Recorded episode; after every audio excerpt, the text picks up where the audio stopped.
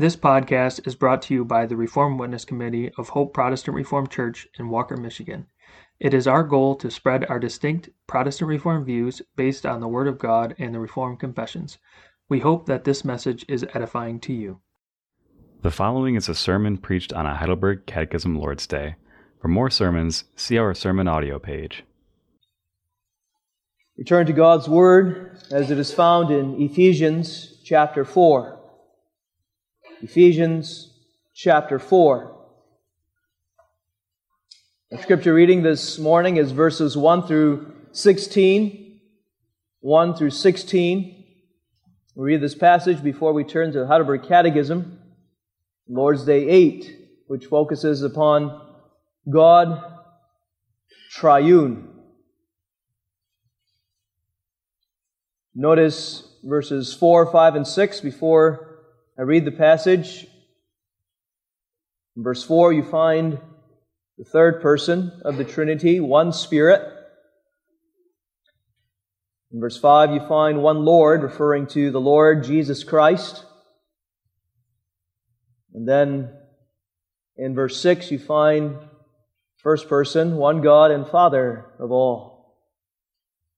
So as we read this passage, you'll notice that this is about unity and even an exhortation to show that unity. But in verses 4, 5, and 6, you find the basis for the unity of the church, the triune God. Ephesians 4, 1 through 16. I therefore, the prisoner of the Lord, beseech you that ye walk worthy of the vocation wherewith ye are called, with all lowliness and meekness with long suffering, forbearing one another in love, endeavoring to keep the unity of the Spirit in the bond of peace. There is one body and one Spirit, even as ye are called, and one hope of your calling, one Lord, one faith, one baptism, one God and Father of all, who is above all, and through all, and in you all but unto every one of us is given grace according to the measure of the gift of Christ. Wherefore he saith, when he ascended up on high, he led captivity captive and gave gifts unto men. Now that he ascended, what is it but that he also descended first into the lower parts of the earth? He that descended is the same also that ascended up far above all heavens that he might fill all things. And he gave some apostles and some prophets and some evangelists and some pastors and teachers for the perfecting of the saints, for the work of the ministry, for the edifying of the body of Christ, till we all come in the unity of the faith and of the knowledge of the Son of God unto a perfect man, unto the measure of the stature of the fullness of Christ, that we henceforth be no more children, tossed to and fro and carried about with every wind of doctrine by the sleight of men and cunning craftiness whereby they lie in wait to deceive, but speaking the truth in love may grow up into him in all things, which is the head, even Christ from whom the whole body, fitly joined together and compacted by that which every joint supplieth, according to the effectual working in the measure of every part, maketh increase of the body unto the edifying of itself in love. We read that far in God's holy and inspired word. We now turn to the Heidelberg Catechism, Lord's Day 8.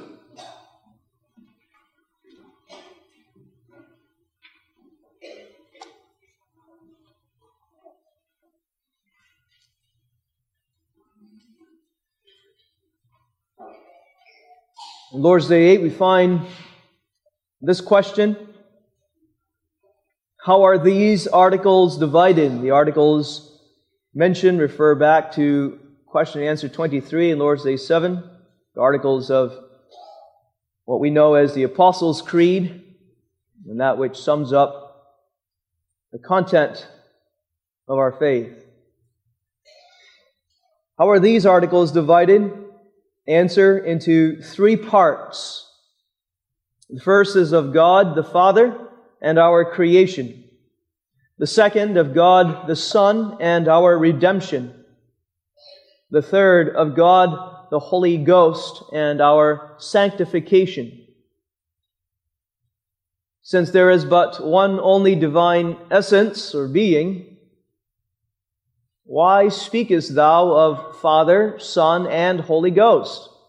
Because God hath so revealed himself in his word that these three distinct persons are the one only true and eternal God.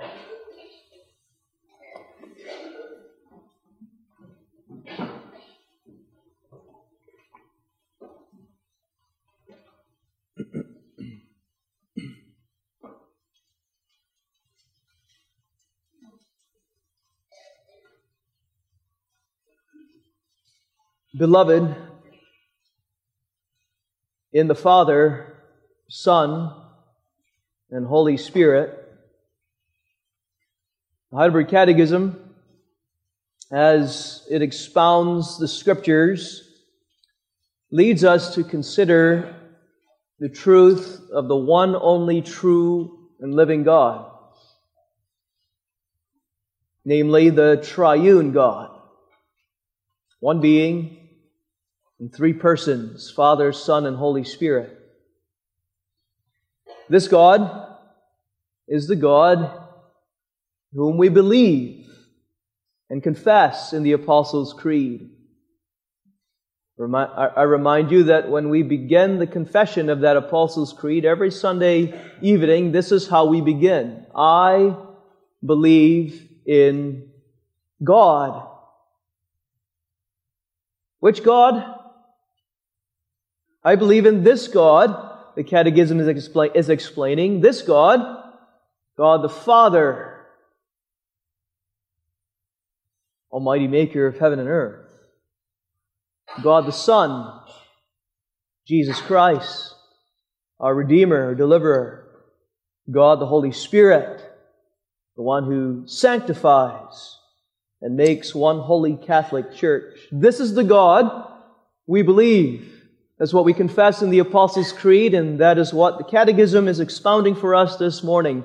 This Trinitarian outline of the Apostles' Creed is what the Catechism shows to us this morning, but it's not a mere academic exercise so that we understand that the Apostles' Creed is divided in that way, that outline. But it is a spiritual exercise. So that as God's people hear about how the Apostles' Creed is divided, God's people believe, trust in this God who is Father, Son, and Holy Spirit. Not any other God, but this one only. I remind you that that is the context of the Catechism when it speaks of the triune God here in Lord's Day 8, because it follows upon, upon Lord's Day 7 regarding faith. We saw last week that faith is an activity, the activity of believing. That believing is defined by the Catechism as a certain knowledge, whereby I hold for truth all that God has revealed in His Word, and a an assured confidence in this God, this God alone, who for Christ's sake alone gives us all the blessings of salvation. A certain knowledge and an assured confidence. We saw faith is that activity of the heart. And for us to have this activity, we saw also that faith is a bond. We need first the bond of faith. We saw that Christ Jesus has earned for us all the blessings of salvation, including faith. And then in time, he binds us to himself by that bond of faith through which we're able to believe and receive all the blessings of salvation. And having defined for us this faith in Lord's Day 7, Now, the Catechism turns us outward, as we must look outward. Faith is not turned inward. Faith looks outward to the one whom we believe, this triune God. This is fundamental. Is fundamental to the Christian faith. This doctrine of the Trinity. To deny the triune God as the one only true God is to show that you do not have true faith. It would be proof that you are not yet saved. Athanasian Creed begins by saying, Whosoever will be saved, before all things, it is necessary that he hold the Catholic faith, which faith except everyone do keep whole and undefiled, without doubt he shall perish everlastingly.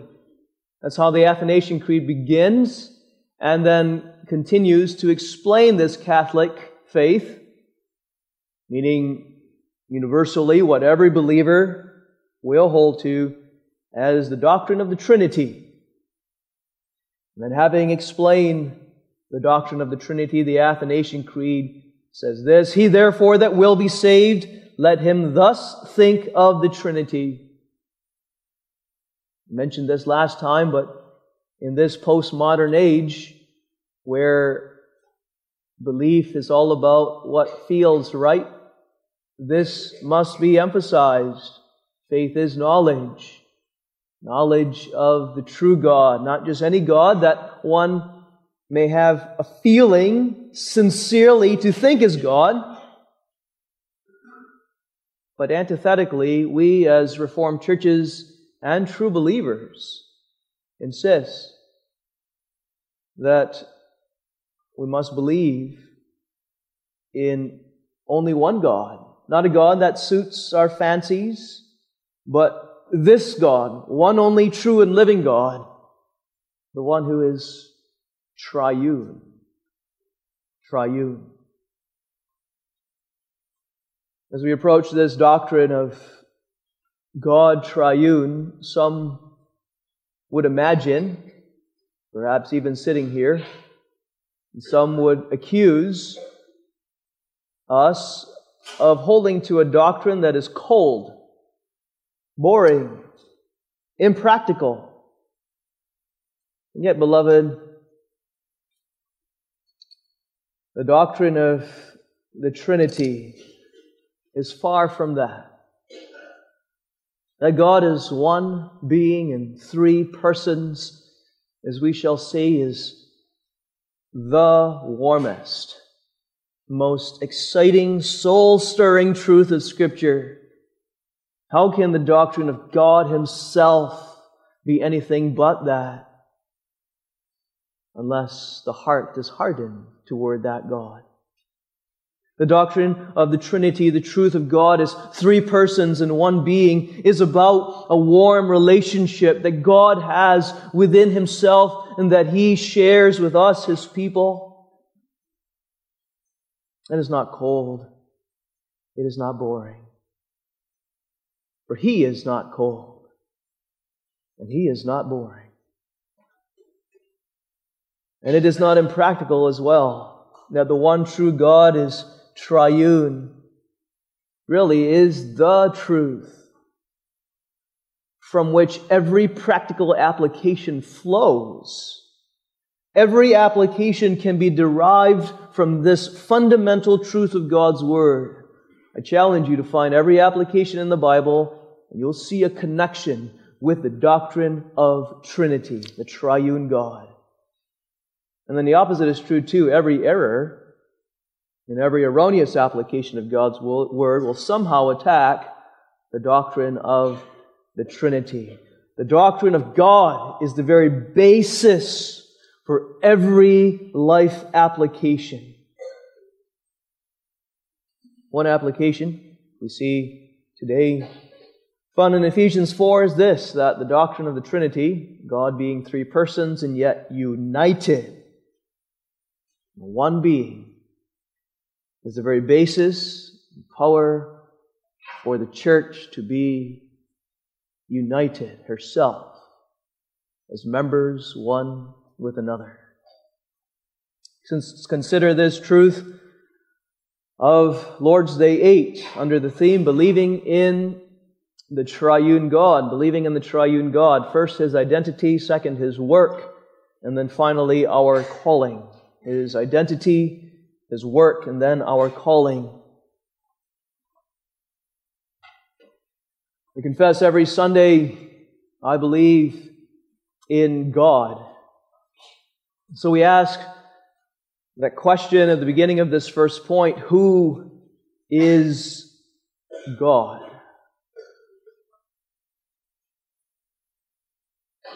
Who is this one only true God?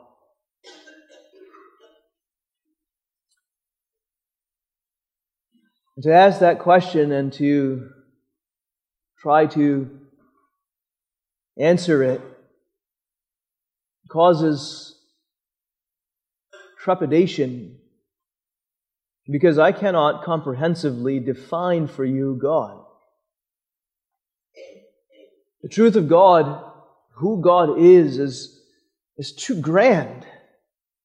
It, he is too glorious, too wonderful, too infinite. We must be struck with that. And I am and you are too inferior, too finite, too sinful to define comprehensively who God is. 2 Corinthians 2:16 shows us Paul exclaiming as a preacher ought to every time he approaches God's word and especially the doctrine of God, who is sufficient for these things?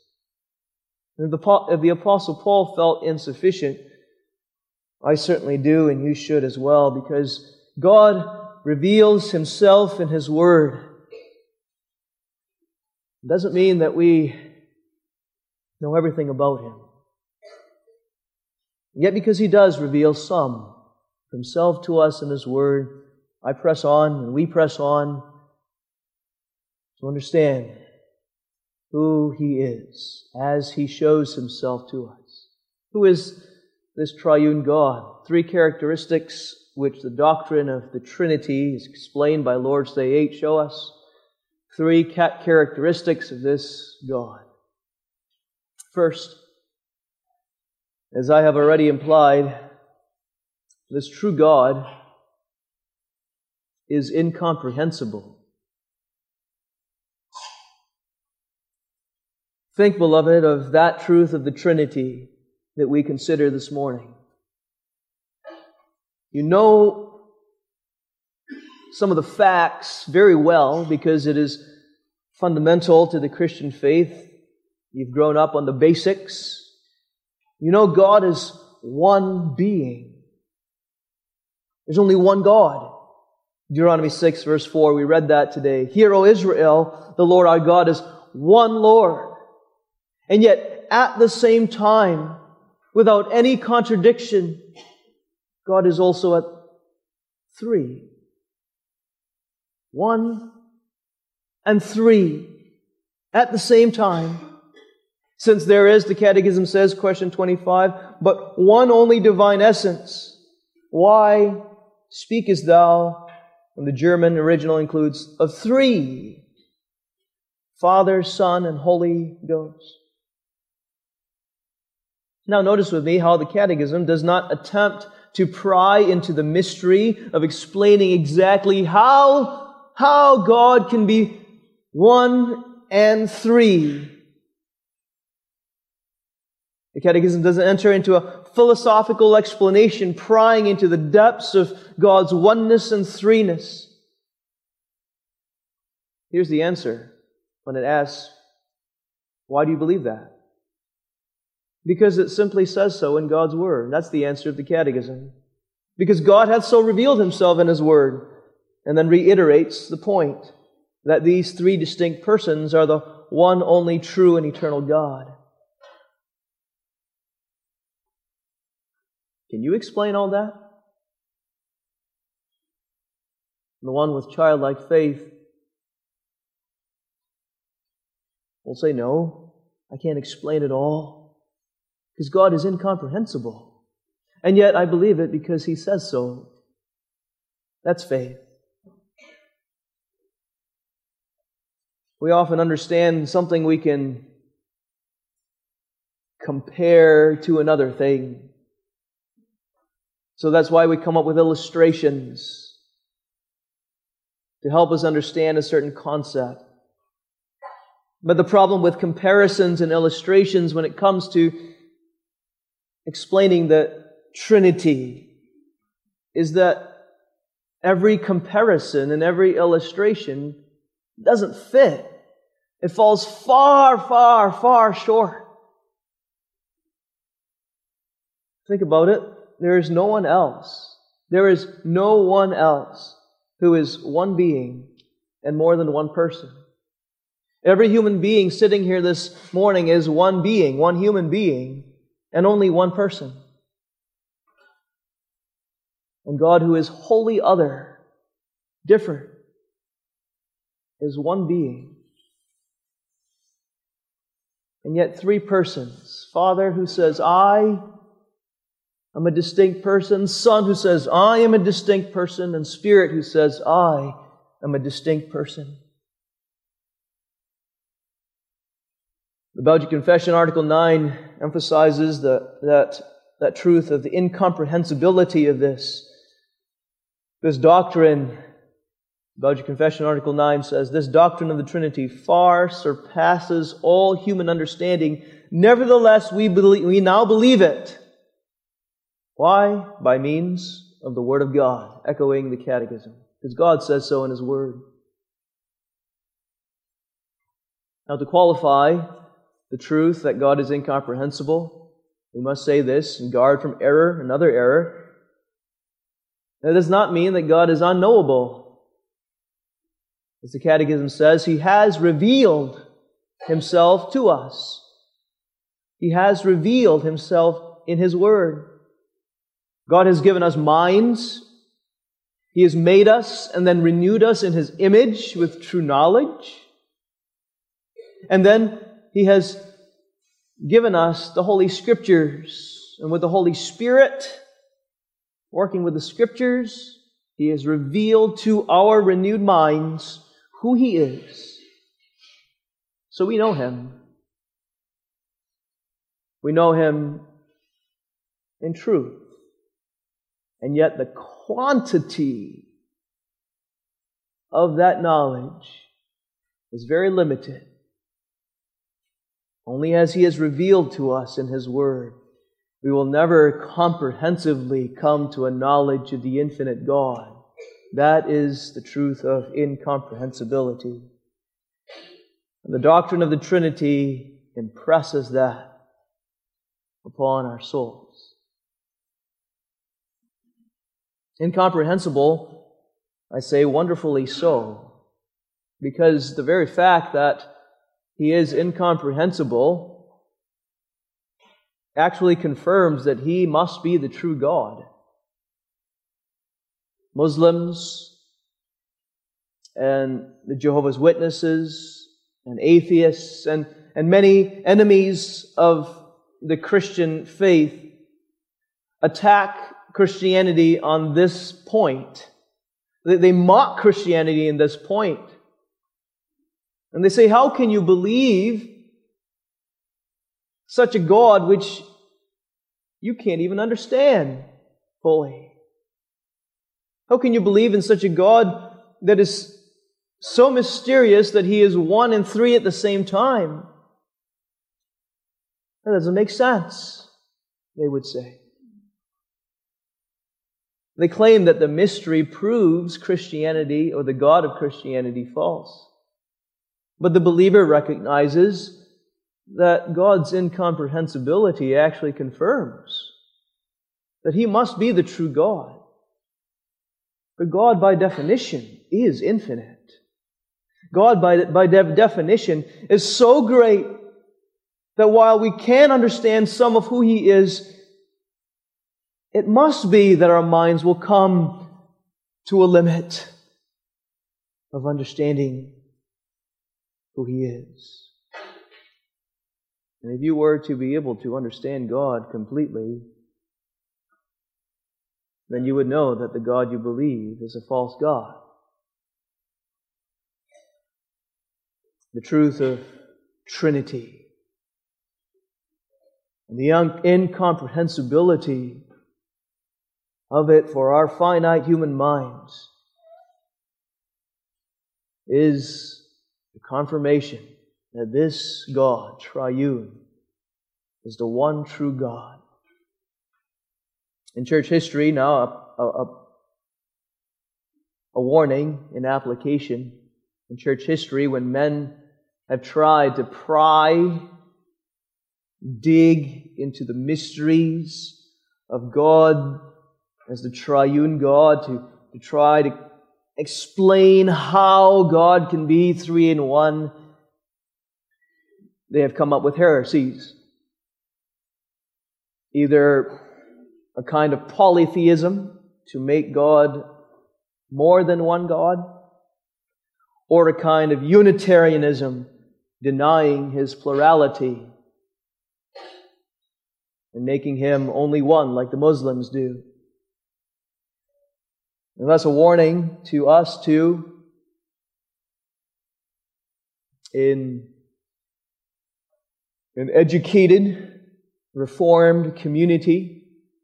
While we are called to search the scriptures and we're supposed to use the logic of our minds, which God has given us and renewed even to understand God more and more and develop in our understanding of Him, beware.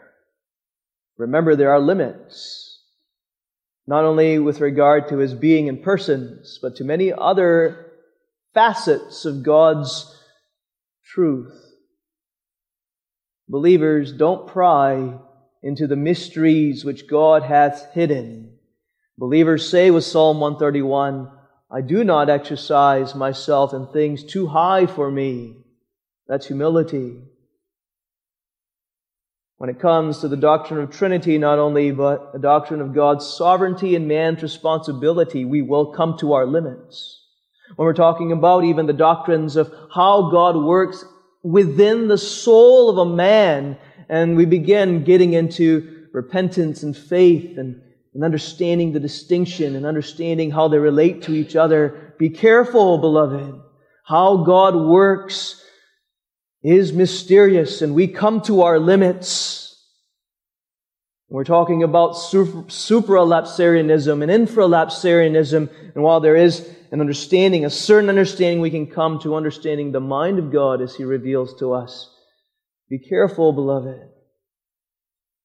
Faith goes so far as God's Word reveals and no further. And to make your opinions and ideas of God's Word dogmatic is often, as was the case in prying into the mysteries of the Trinity, to go into heresy. Man's rationalism brings us there. Man who believes is willing to say, I know this much because God has revealed. But there are things I don't know. Wonderfully so. Because my God, this triune God, is incomprehensible. Secondly, the doctrine of the Trinity impresses us with the truth that God is personal. Personal. Catechism says three distinct persons. Think about that word persons. Persons. And the persons are Father, Son, and Holy Spirit. Persons. Three distinct persons. God is a tri personal God. And those names of the persons should not only be familiar to us, but they should be family names to us, especially the name Father and Son. Father and Son are persons of a family. And those names of persons within the Godhead tells us then that God has a family kind of relationship within Himself. A personal family relationship. God the Father with God the Son, God the Son with God the Father, and then since He is also Spirit, God the Father and Son with the Holy Spirit, persons in a personal family relationship with each other. And that too, again, we have to be careful, is beyond our full comprehension. And yet we must think upon it because He is three persons. How beautiful. Not cold, but warm, wonderful. That God is three.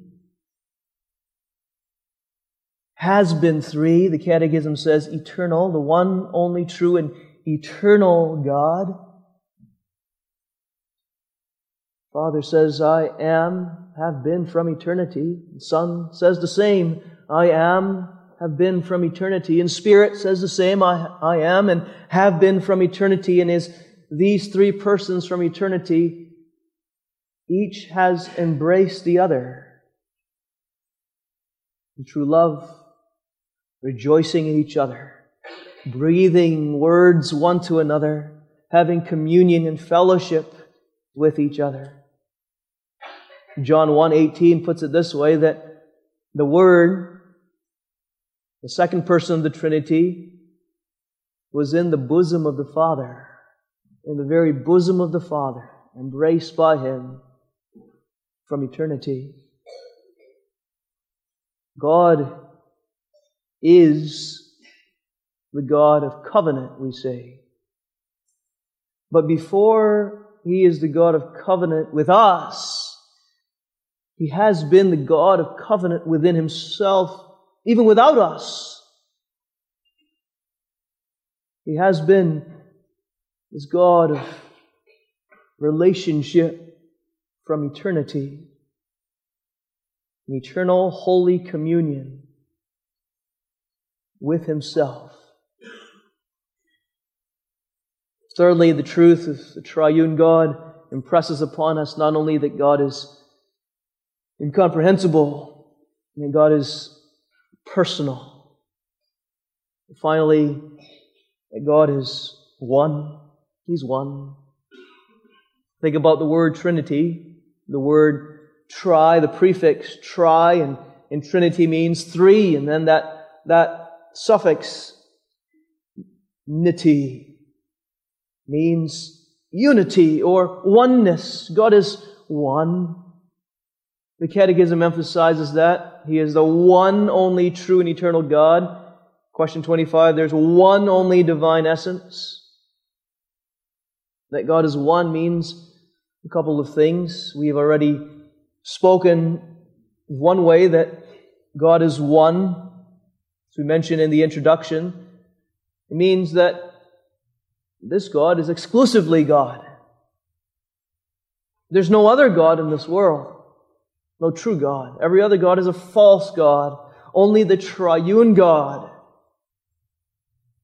is God. He's God alone. That's what oneness refers to. But now that God is one also means this that God is united. And the three persons are so closely joined together in living, holy, fellowship and communion with one another that they're not three beings, but one being. Every other family, you look around you in the world with a father and a son, might have a father and a son who love each other, two persons loving each other, and yet they remain two beings, as much as they love each other. The closest relationship of husband and wife, or husband and wife may be united in holy communion with each other. Two persons united, and yet they still remain two human beings. But God is so one, incomprehensibly so, that the three persons are one being. Marvel at that. So great, so powerful is His unity. And I do not wait until the third point to call you now and to say to you who hear about this triune God, known to us and yet incomprehensible, personal, three persons, and yet one, united in one essence. I call upon you to believe in this God and to trust in Him alone. Every other God is a false God. Let your heart lean on this God to know Him and have confidence in Him. This is life eternal, Jesus said, that they might know Thee, the only true God, and Jesus Christ, whom Thou hast sent. He alone is revealed in the Bible, God's Word. And today the Word of God comes to you as it is preached. God speaks mysteriously but very really. So that as you hear His Word, you not only recognize that His Word tells you who He is, but He tells you who He is.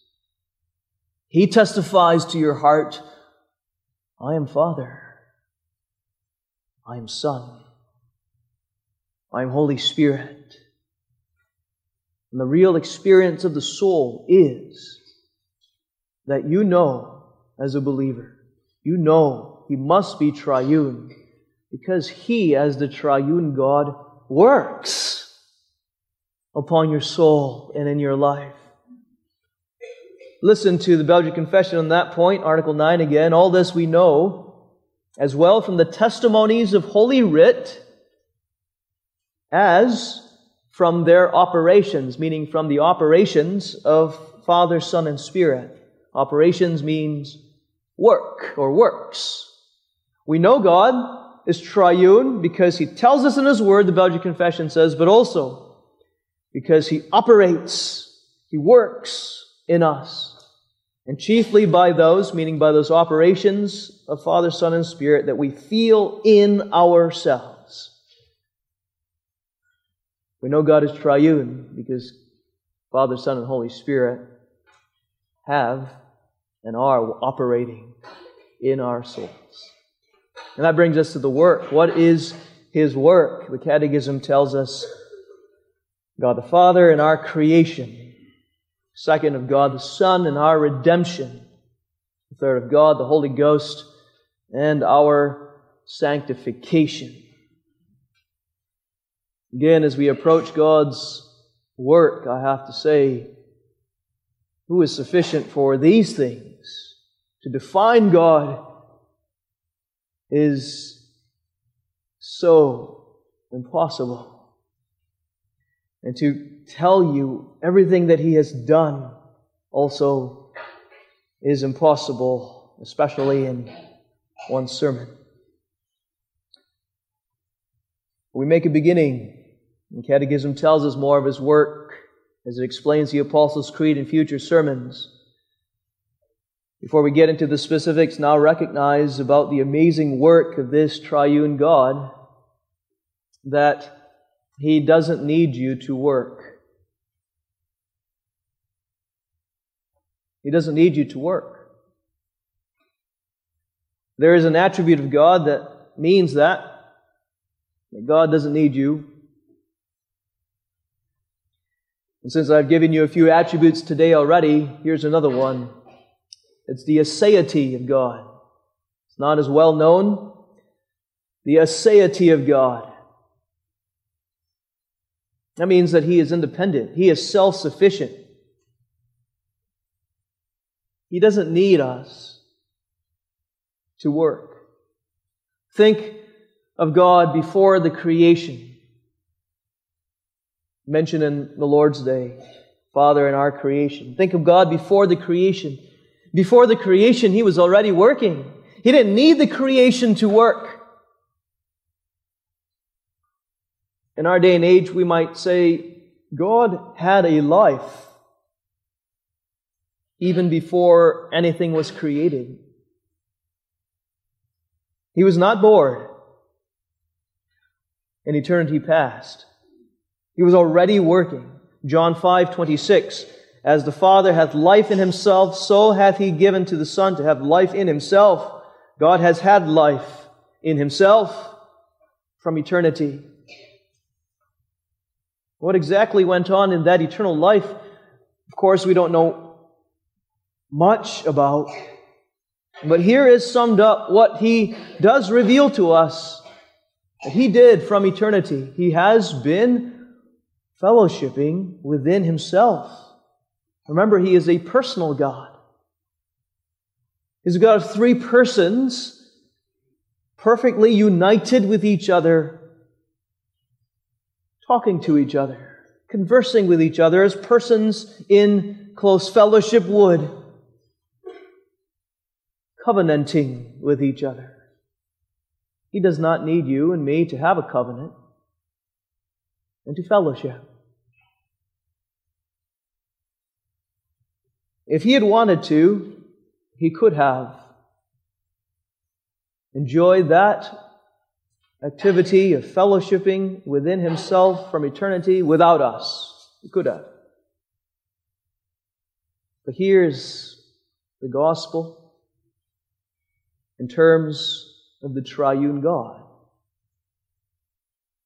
God the Father, Son, and Holy Spirit, from eternity, has chosen certain human beings like you and me to bring into covenant life with Him, to enjoy this communion with Him, to be members of His family.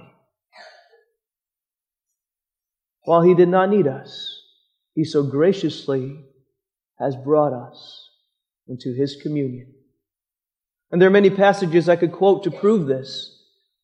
But I stick with a couple in Ephesians, Ephesians 2 verse 19. Now therefore, Paul says to the church, ye are no more strangers and foreigners, but fellow citizens with the saints, and, notice this, of the household of God. You're made the family of God. Ephesians 3.15 calls the elect Christ's family.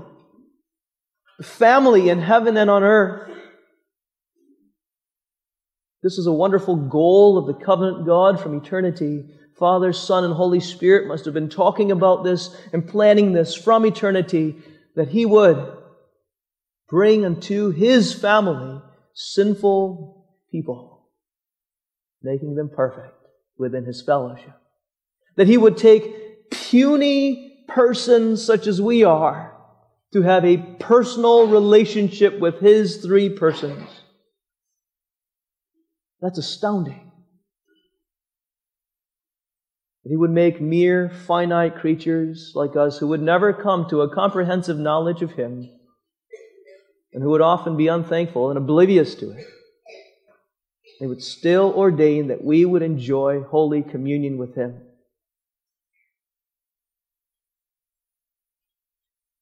In other words, his work was to establish a wonderful unity between himself as the triune God and us, his people. So that it's not only Father who says to Son, I am yours. And Father and Son, the Spirit, I am yours. You belong to me. But it's also that Father, Son, and Spirit says to us, I am yours. And you belong to me. And that helps us understand now what the Catechism is explaining here about creation, redemption, and sanctification. Three specifics, though there's more, but three specifics about His work to carry out His plan of making us one in His family. First, creation. It's not only the Father who created, though the Father stands in the forefront,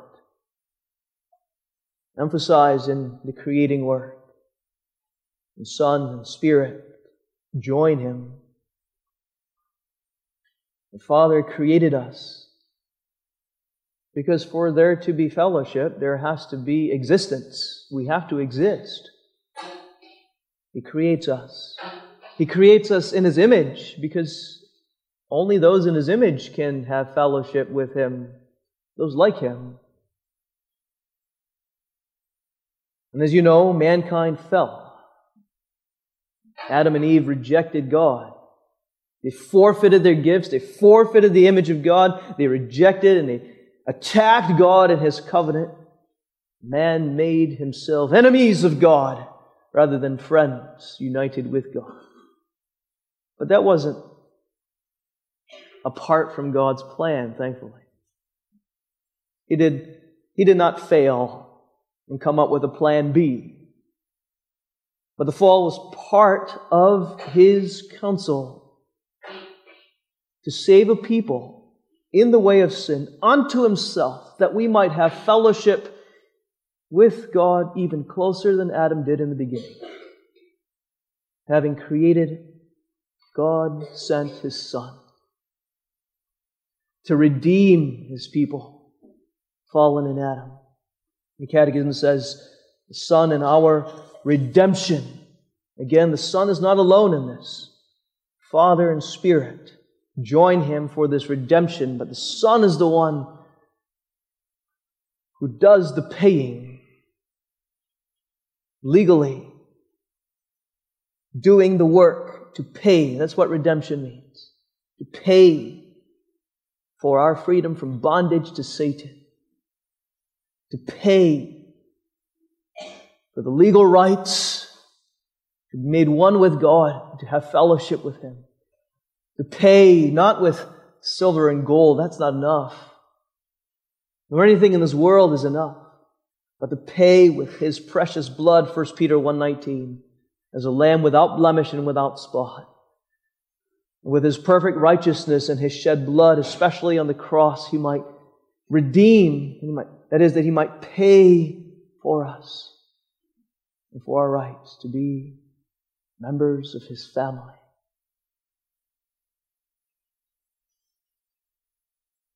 And having fully paid for all the benefits of salvation. He rose and ascended and sent forth His Spirit. The Spirit and our sanctification, the Catechism says, proceeding from the Father and sent from that crucified and risen and ascended Son, the Spirit comes to us. To those whom He has chosen, to those whom he has created, to those whom the Son has purchased, to them only, the Spirit comes, joins you, his people, to Jesus in a real bond of faith, as we considered last week. So that through that bond of faith, there might flow into us all the blessings of salvation which Christ has earned Believing itself holiness, not only the principle of holiness, but also a progression in holy living.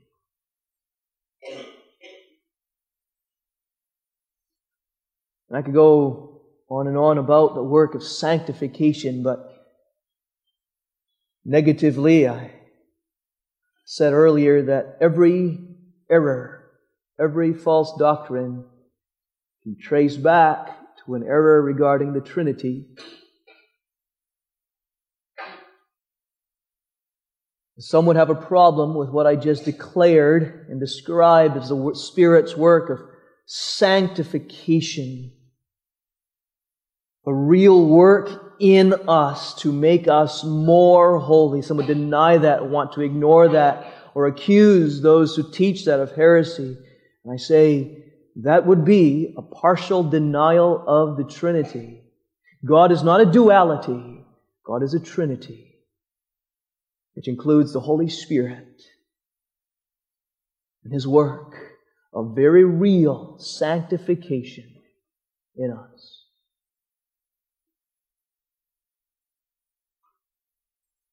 You see how glorious a God we have. We have Father, Son, and Holy Spirit who had no need of us, but has worked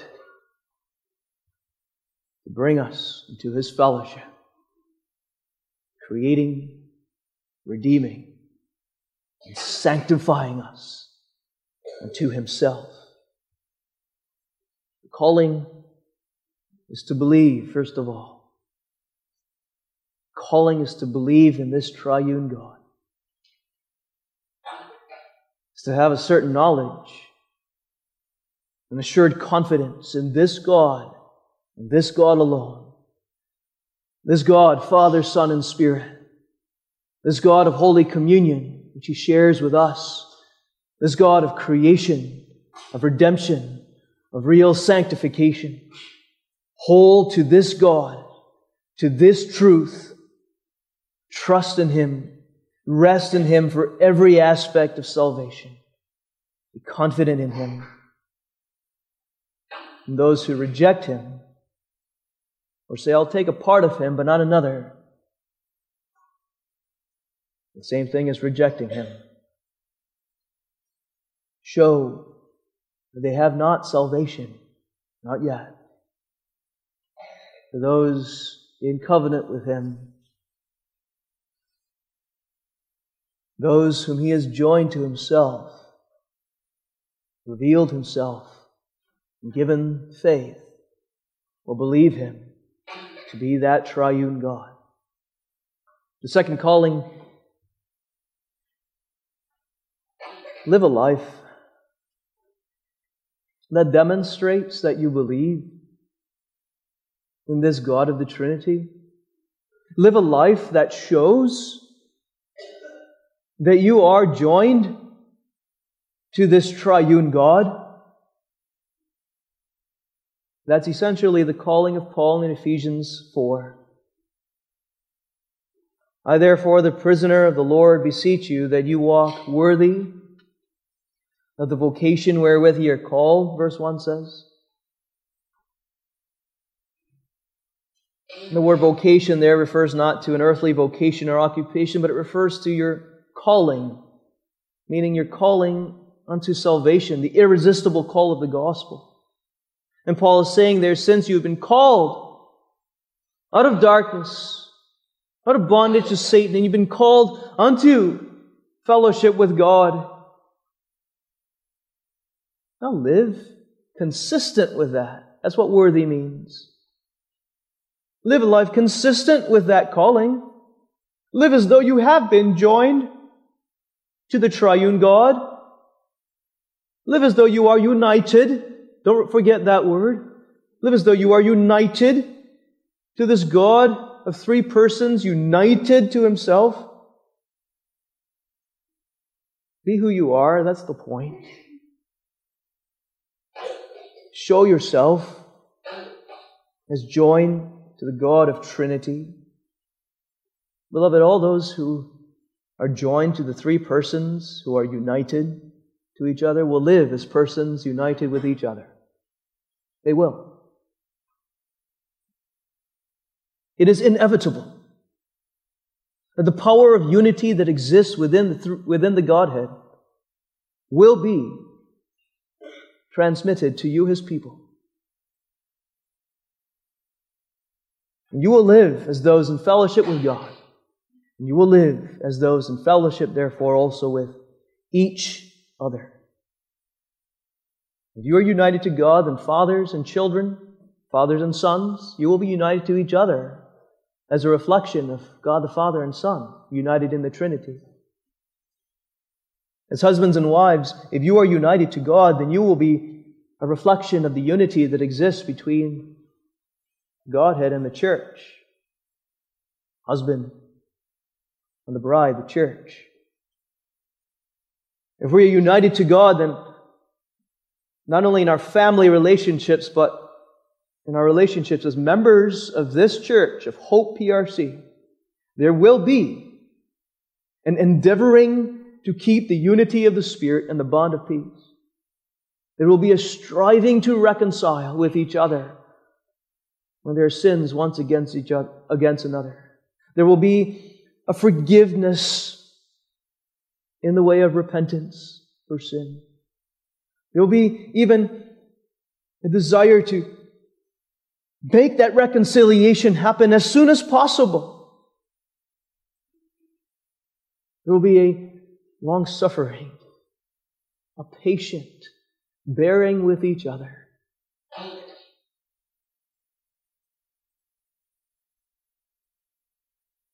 And now in the negative. What would be the cause of fractures? What would be the cause of disunity, of schism, of divorce, of splits, of separation and grudges and bitterness? What will be the cause of that then? Well, the implication is unbelief.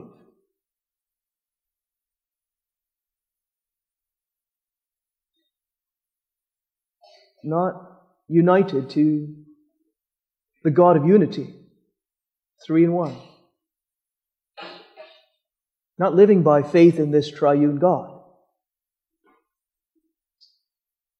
And so I call you, on the basis of Scripture,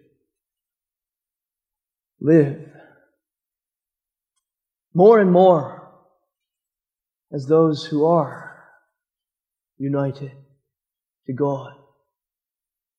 By showing forth your unity to God with your unity, one with another. That for the glory of the triune God. That's the purpose, isn't it? Not just to prove that you are a believer, but it's for the glory of God. Isn't that your greatest desire and delight? That you would, in a small way, reflect this great triune God. Three persons, and yet so united that He is one being. Isn't that glorious? Now, show the glory of that God with your persons united to each other as a beautiful reflection of the Trinity. Jesus says that in John 17. Close with that. The glory he prays, so he prays for the church, the glory which thou gavest me, I have given them that they may be one, even as we are one. I in them and thou in me, that they may be made perfect in one, on unity. Why? So that the world may know that thou hast sent me and hast loved them as thou hast loved me. For the glory of God, the glory of his gospel. May the grace, therefore, of Christ our Savior and the Father's love, the Holy Spirit's favor rest upon you from above. And thus may we abide in union with each other and the Lord and possess in sweet communion joys which earth cannot afford. Amen. Let's pray.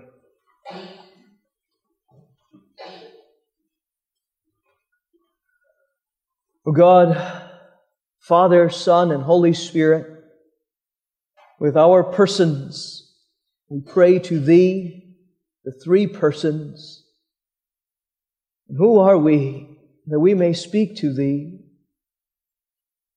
Yet that is exactly the wonder of thy saving grace, that thou hast drawn us, puny and sinful as we are, drawn us to thyself in Jesus Christ.